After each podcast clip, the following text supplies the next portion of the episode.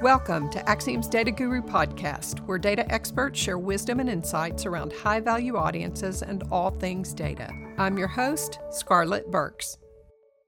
All right, welcome back to today's podcast.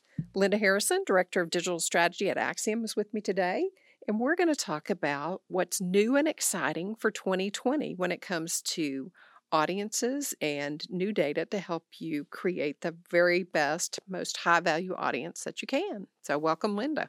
Hi, Scarlett. Thanks for having me. You bet. So, what's what? Tell me about what's new and exciting uh, in the world of gaming this next year. Well, Acxiom has had quite a few different gaming options. Mm-hmm. Whether you have Nintendo or PlayStation, whether you're doing a handheld or not, and some of the different genres of gaming have been available for quite a while. Mm-hmm. But now we've got more specificity, which is kind of hard for me to say these days, but we've got lots of different Nintendo game products. So from 2DS to 3DS XL to 3DS so if you need to know exactly what type of system we believe that consumer has, because maybe your game only plays on that system, mm-hmm. right?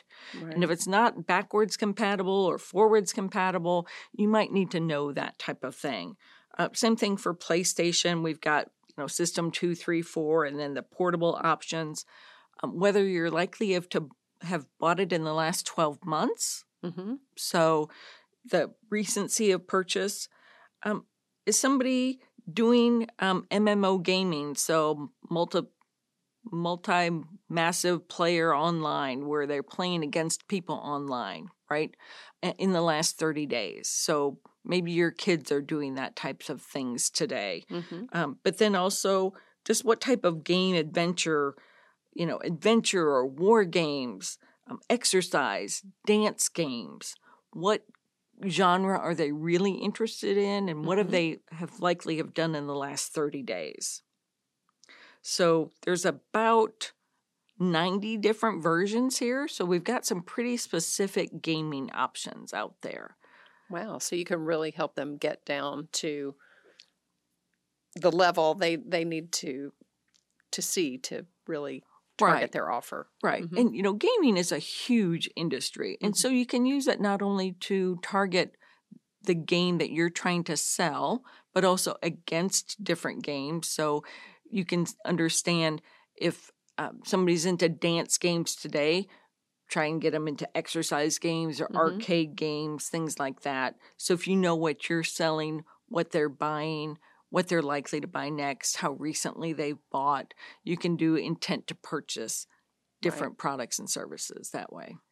Well, fun fact I looked it up. The video game industry is projected to top out at $152 billion in 2019. That's quite a number. It's amazing. Yes. Right? you know, who's playing Fortnite? Mm-hmm. I mean, that game really took off, yes. right? But so they want to go after Fortnite with the next best product, next best service, mm-hmm. um, add ons to it, who's likely to spend extra money on games, mm-hmm. um, you know, buying skins and all those types of things that people do now. Um, right. They don't just play the game, they spend actual additional coinage yes. to make it happen and make their character better. Yes, it's amazing. Completely amazing to me. Um, okay, well, let's talk about another interesting trend that I looked at was just kind of what's happening with car sharing. Again, I guess millennials have shifted us to um, uh, another way of thinking about auto ownership. So, uh, tell or, us about some or, of the new things we're going to have around car sharing services. Yeah, so these are from GM, General mm-hmm. Motors.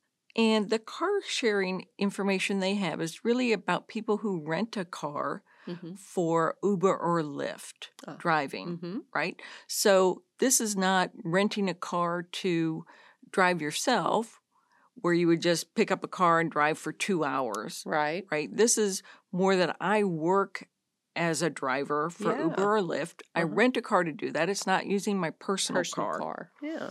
And we know things like are they driving on the weekends or during mm-hmm. the week? Mm-hmm. Are they driving short distances, you know, just doing little local pickups? Right. Or are they doing longer drives, like Mhm. from the airport to hotels in downtown Manhattan, right? Are they doing um, daily or are they doing um, heavy driving on the weekend? They know all those types of things. And we've got Right. predictive audiences for all those different types of consumer behavior, right? Mhm. Mhm. Now, the GM audiences are a little unique in the marketplace, not only because they're from GM Mhm. and then powered by Acxiom data, but there's some rules on how you can use them, right? Right. So, GM, rightfully so, has put some restrictions on it. So, if you are Ford or Chrysler, uh, you might not be able to use these audiences, right? Right. So, there's some rules on that. But Mhm. otherwise, uh, the audiences are really great for uh, understanding who's likely to be a Lyft driver, Mhm. who is likely to go to certain hotel chains. So they've got the telemetrics from cars that have that information and they know where the car is going, how long is it there, Mhm. what time of day is it there. And so we have things like what hotel chains people are likely to go to. So Acxiom's got some predictive models, but this again is based on location of the vehicle instead of other things we know about the consumer. Mhm. So we base it first on that location and then we build a logistic regression model. So we, we've got hotel chains, big box stores, some specific ones, um, auto dealerships. So who's likely to be uh, going to be at the Acura or the GM or the Ford dealership? Uh-huh. uh, gym memberships. So, what gym they're likely to be going to, uh, different banks. So, this is a really cool way for banks to go after their competition. Yeah. So, they know that I bank at Bank of America, Mm-hmm. and then they can go after me when they're putting a new bank in uh, my location that might be a competing brand, like Right. Wells Fargo. Um, they also have some dining information, uh, quick service type stores like Hardee's and Arby's and McDonald's, and then Mhm. just frequent dining options. Right. And then what time of day Mm-hmm. are you likely to Mhm. be going to a certain restaurant? So are you the afternoon diner or you a breakfast diner, things like that? Because again, they know where the car is and when it's there. There. Yeah. And that again is privacy permissioned Mm-hmm. because GM is using uh, the GM OnStar type information from your vehicle that's Right. been privacy permissioned for this. So we're not talking directly to Scarlett. We Mm. built a lookalike using Acxiom data about the GM uh, audiences that way. Okay. Um, and you mentioned things like banks, gyms, uh, restaurants. On that note, I know we have a lot of data around food, dining choices, that type of things. Anything um, exciting or new around that for 2020?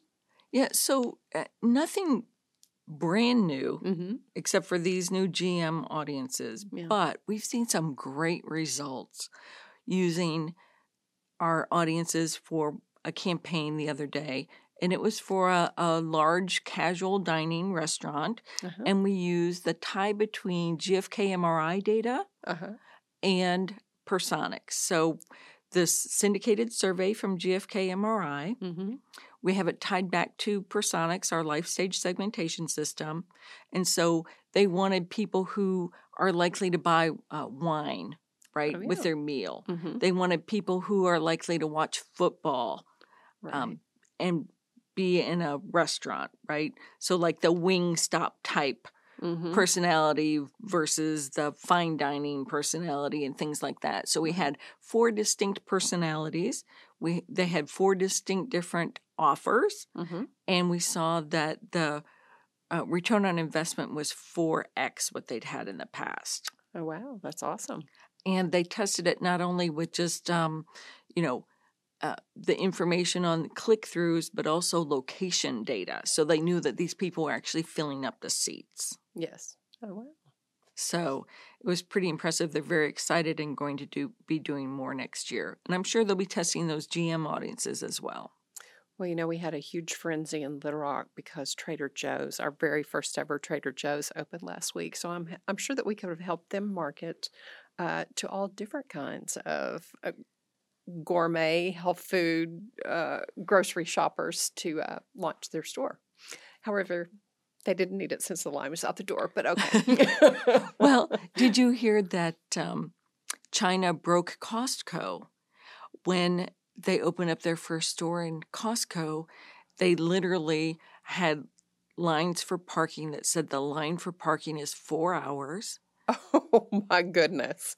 and uh, they had to close the stores early because they had people out the door register wise going yeah. insane for the 4.99 rotisserie chicken and that type of thing. Oh. so the joke is that they broke Costco, they broke Costco. and they they had to have armed forces there to do crowd control. to manage the crowd. Oh wow. You'll have to google that. I will have to look that up. Interesting. Interesting but so we can help you get that kind of excitement about your campaign about your restaurant, about mm-hmm. your travel location. Uh, jewelry is another big one we've had some good success in lately. Uh-huh. And that's something we need to know in advance if you're asking for a recommendation is, you know, are we talking body jewelry? Mm-hmm. You know, nose rings, belly button rings, rings for your finger, or are you talking fine jewelry? Because it's a different audience set, a different price point, a different age, a different income level, mm-hmm. a different attitude by the consumer. Um, what is the the intent? How long of a consideration phase do you expect people to go through? Is this a a purchase that you do kind of spur on the moment? Oh, mm-hmm. I might get my nose pierced today. Right. Right. Versus I'm getting engaged and we've looked at diamond sets for months and things like that. So mm-hmm. um, it's a whole different audience that you're trying to create between one and the other. Oh, yeah. Yeah. Now, you mentioned some uh, location based offerings with the GM audiences, but tell us about some other things that will be keying off of, of location to help advertisers reach right. a particular market. So, we also have some intent and signal data. So it's all based on where your mobile phone has been. So mm-hmm. GM is about where your car has been. Mm-hmm. The intent signal data is about where your mobile phone has been, mm-hmm. right? And what have you searched for, and what have you visited, and what have you purchased on that phone, right? Right. So we have four types of audiences that way. We understand the consumer journey because a lot of times we do a lot of research on our phone and then we go visit the store and that's considered a consumer journey. And we have data like are you into beauty or cosmetics, hair care, um, bargain shopping, shopper, luxury, or green shopper? We've got um, enthusiasts that have visited two or more times in the last 30 days. So these are the people, the frequent shoppers. This is my daily routine or my weekly routine that I'm mm-hmm. going to check out what the new bargains are at Tuesday mornings, right? right. The new stuff comes in and I want to know about it. I'm in the cost conscious group or I'm in the luxury group, luxury goods group, de- department stores or vintage, things like that are all available in the enthusiast category. And then we've got the visitors where we know you've been there based on your phone information and that's in market or shopper. So in market is all the auto intenders, mm-hmm. and then the shopper is retail type things like uh, being in a CPG type um, phone carrier is a really unique one here. Where actually we know what type of carrier you have. So do you have AT&T, Sprint, Verizon? And then what type of phone is it? Mm-hmm. We know for certain because we know what apps you've downloaded Right. We know whether you have Android or an iPhone. Right. Right. So those are things that we've had predictive models for before, but now we have known information on the phone. Uh, so those are some really cool. I expect those to really be wildly popular. And then understanding the other retailers that I go to, right? So am I in the bridal shopping? Am I at Victoria's Secret? Things like that. Right. Well, that sounds like a lot of exciting things coming down the, the pipe for 2020. I think you better pack your suitcase. You're going to stay on the road. Well- and busy. Yeah. We hope that people will be as excited as we are to roll out these new products, Mhm. to start testing them. Again, test, test, test. If you don't see what you want, reach out to Data Guru at acxiom.com. We're always happy to help. We turn around requests very quickly. The team keeps growing. Mm-hmm. So the more demand we have, the happier we are. We want to help. We want to be there for you. We want to hear what's working and what's not. So reach out to us. Don't be shy. Sounds great. Thank you, Linda. Thank you.